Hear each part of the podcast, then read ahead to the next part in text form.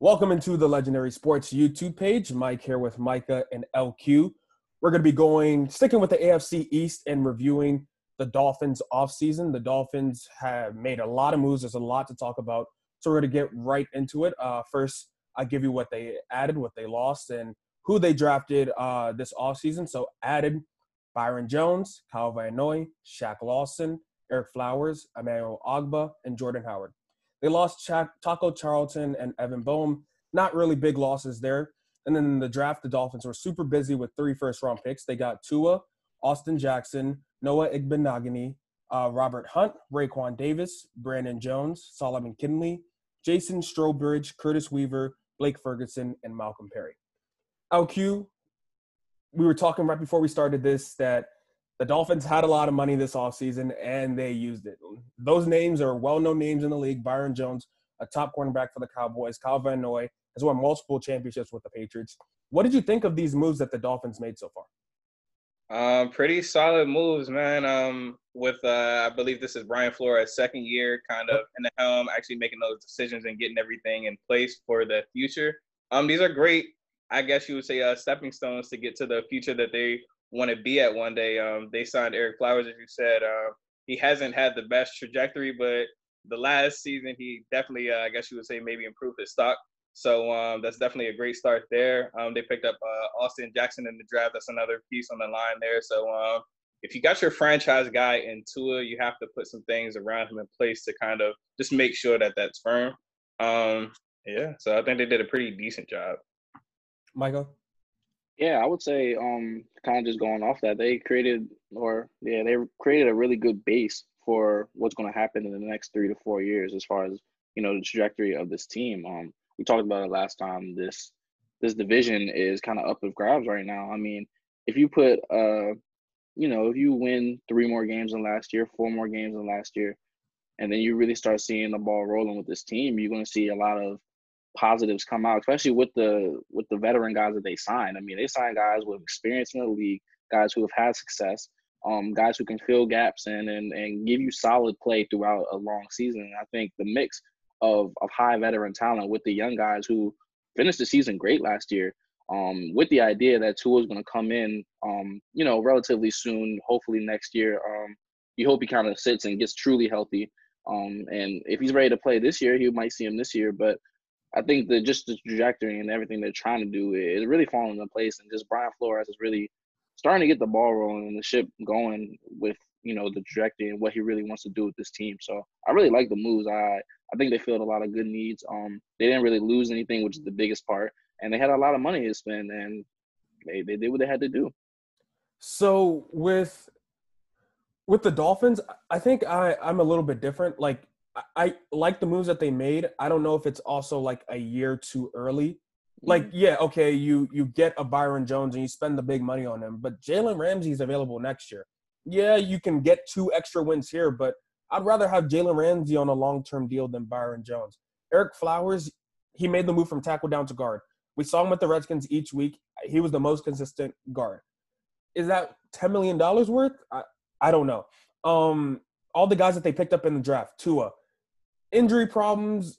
Hopefully he's able to stay healthy, but if he's not, then who knows? But I, I think with that pick, you can't go wrong. Like you have you have to be able to take Tua because coming into the season, their goal was to tank for Tua, and you have an opportunity now with the fifth, uh, fifth pick in the first round to draft him. So you have to. Austin Jackson at USC. Injuries not consistent at tackle, and there were a lot of questions. People were confused why he was number the number 18 pick. There were other um there were other uh, better tackles, there, yeah. out there. Uh, Wirfs that went to uh, Wirfs was out there. yeah, so it's just it was confusing what exactly they were thinking with Austin Jackson. Same thing with Noah. Um, the cornerback position, I, I think that was the, probably the most confusing in the draft. I guess wide receiver too, but cornerback with how how early Arnett went, and it was just he was potentially a first round pick, but a lot of people had him in the second round, and he has some issues here and there. So I feel like their top three picks, usually with the especially first round picks, those are guys that you get no questions asked. They're going to be usually superstars. Their top ten are usually superstars, all pro type of players. Yeah, pick number thirty or closer towards uh, the end of the draft, second round. That's when things start getting iffy. But with the Austin Jackson and then the Noah pick, it's like I like what they did and I like the money that they spent, but is it going to be? If are we going to look at this back in five, six years and be like, "Ooh, that was a rough, that was a rough first round for uh rougher first round for the Dolphins." You're a team that you're not all that great. Um, you did you did improve as the season went on, but if Tua doesn't pan out to be the guy that he is, if, if these guys don't work out, you are going to look back and be like, well, they could have gotten like better players at that position, best player available. You're not a team that you're one piece away. They're not a quarterback away. I mean, they're a lot of positions away. So I'm I'm kind of torn between these are players that have risk, but their upside are really high, and it's gonna it's gonna work out. You know, Byron Jones is gonna work out for you. He's gonna be a shutdown corner. Could have had Jalen Ramsey next year, so we'll we'll see we'll see how it works out for the Dolphins. But I want to go into Tua specifically. Um, there were a lot of conversations coming into the season that he was the number one pick. Obviously, Joe Burrow, Chase Young, Okudah, um, all those guys had amazing seasons, and Tua's injury let him to drop. If you were the Dolphins, is there any way that you weren't picking Tua with that number five pick, Michael? I don't think there's no way you. I mean, I think he was the pick really at that point, especially. Um, there was a lot of talk, you know, in the pre-draft and everything that the Redskins could have snagged them at two, or there could have been a lot of trading or moving parts like that. And you know, given just the how the draft went, I think Tua at five was the best player available. I mean, any other like way you put it, this is a, a guy when healthy, he was probably the most talented passer. Um, you know, besides Joe Burrow, who had the amazing season with the amazing pieces, they were on the same trajectory going, uh, you know, throughout the 2019 college football season until he got hurt. And then when that shifted and when that happened, everything kind of changed. Um, this is a guy who can be a franchise quarterback, and to get him at five is, in my opinion, a, a steal. I mean, teams kind of didn't want to go that route, and when you have a guy like Tua in a good situation, I feel like with the Dolphins, where he can sit and kind of just see what's happening in front of him, and hopefully down the road, whether it's trade pieces or whether they get more talent around him, they can fill that in. I feel like it's a perfect scenario for him. Um, I do. I mean, I, I think the getting him at five was probably the best scenario for him. Um, it's probably the best scenario for the Dolphins too. So I think it was a win for them. Um, you know, you do don't you don't really see guys like that all the time, like talent wise. Just especially two guys with Burrow and um Tua kind of just be available. So I don't have a problem with it. I think it was a great. I think it was a great pick for them. Okay. Um, I agree, man. Uh, at the time that they picked at five, um, I feel like it was kind of either Tua or Herbert. Um, personally, I probably would have went uh, Isaiah Simmons, but we'll talk about that another day. Um, Tua and Herbert. Um, I don't really like Pac-12 quarterbacks in the NFL. Um, Tua's been running that SEC for about a year and a half, man. Uh, up until that injury, when he is the consensus number one in every poll to start the season. And I think he probably would have ended that way, even though Joe Burrow definitely had an amazing year. But um, injury aside, man, I think Tua was probably the best pick there. Yeah, I, I do think that it, it comes down to it's one it's one major injury. There have been small injuries, but I mean everybody has everybody has an ankle injury here and there. So mm-hmm. I, I do think that if Tua is able to be to be healthy, that this is an amazing pick that's the biggest question with the NFL. They're bigger, faster, stronger. Is his hip going to be able to hold up? Uh, that's that's the number one question. Before we get into our official grades, I have one more question. LQ, I'll start with you here. Sticking with Tua, if you're the Dolphins coach and GM, are you starting to? Because Tua said he's ready to go. Are you starting to immediately uh, game one of the 2020 NFL season? Or are you waiting it out to 2021 to make sure that everything is clear, that his doctors are checking him out, and that he's now recovered over a year and he's ready to go and that hip is fully healed? Uh, just let me take a look at their schedule here. And week one is against the Patriots. Uh, week two is against the Bills. Week three is against the Jags. Um, I might throw him out there against the Jags. To be honest, I, I don't throw him out there those first two games. Um, I don't really see what the rush is. They were winning in winning situations last year with Ryan Fitzpatrick. Yep. So um, it's definitely not that much of a fall off. The offense is comfortable with him also. Um, I think Rosen is down there too. Let Rosen battle. Mm-hmm. Why not? Yeah. Michael? Yeah, I mean, absolutely. I don't want I don't want him seeing the field at all this year. I, I really, in an ideal situation, um, we talked about it a lot, but I didn't want to see Dwayne, or we didn't really want to see Dwayne Haskins out there either. But that's an ideal situation when you go on 5 or whatever it was we were. You kind of have to start playing your cards to see the value of players. But um, I think the Dolphins could, like you said, they have Ryan Fitzpatrick still. They still have Josh Rosen. Don't put him out there. I mean, he's going to be thrown to DeVante Parker and Allen Hurns, bro yes, they made offensive line adjustments, but they're still not a top offensive line. Yes, they they did get Solomon Kindley, uh, Kindley, and yes, they did spend uh, high value um, high value uh, picks on offensive tackles. But still, this team is not ready for. Uh, uh, they drafted one wide receiver in the yes. seventh round. Yes, and even then, he's a he's a flex kind of guy. He's a, a hybrid running back yeah. and receiver. They're not in a position to make a lot of offensive plays, and I think just looking at how this roster is set up, they're going to be making on the AFC East, not really being a high scoring like division. There's going to be a lot of three touchdown games, possibly winning you uh, a lot of football games here. So just play it safe. You don't have to really put them out there. Even if they tank it, even if they go, let's say they start two and like six or whatever it is, and you get to that midway point of the season, there shouldn't be a rush. It's okay. You get. But, but the question, the, if you're if you're two and six, the question then mm-hmm. is like, well, why not develop the value? Because like if, if let's say let's say Tua is able to come out and win a couple of games, you know you have mm-hmm. your guy. But if you're two and six, you're in the running for the first overall pick. You have Trevor Lawrence, who's been completely healthy. You have Justin Fields, who had has had an injury uh, last season with his knee, but besides that, he's been completely healthy. So you have to like want to see what you have with your quarterback. I think that was the reasoning. Obviously, uh, ownership took over with uh, the Redskins saying that Dwayne mm-hmm. Haskins needs to go in because we got to see what we have here because all these guys are going to be gone. But if you're two and six at a point, it's you got to be like, well, yeah, to see what we have with Tua, right?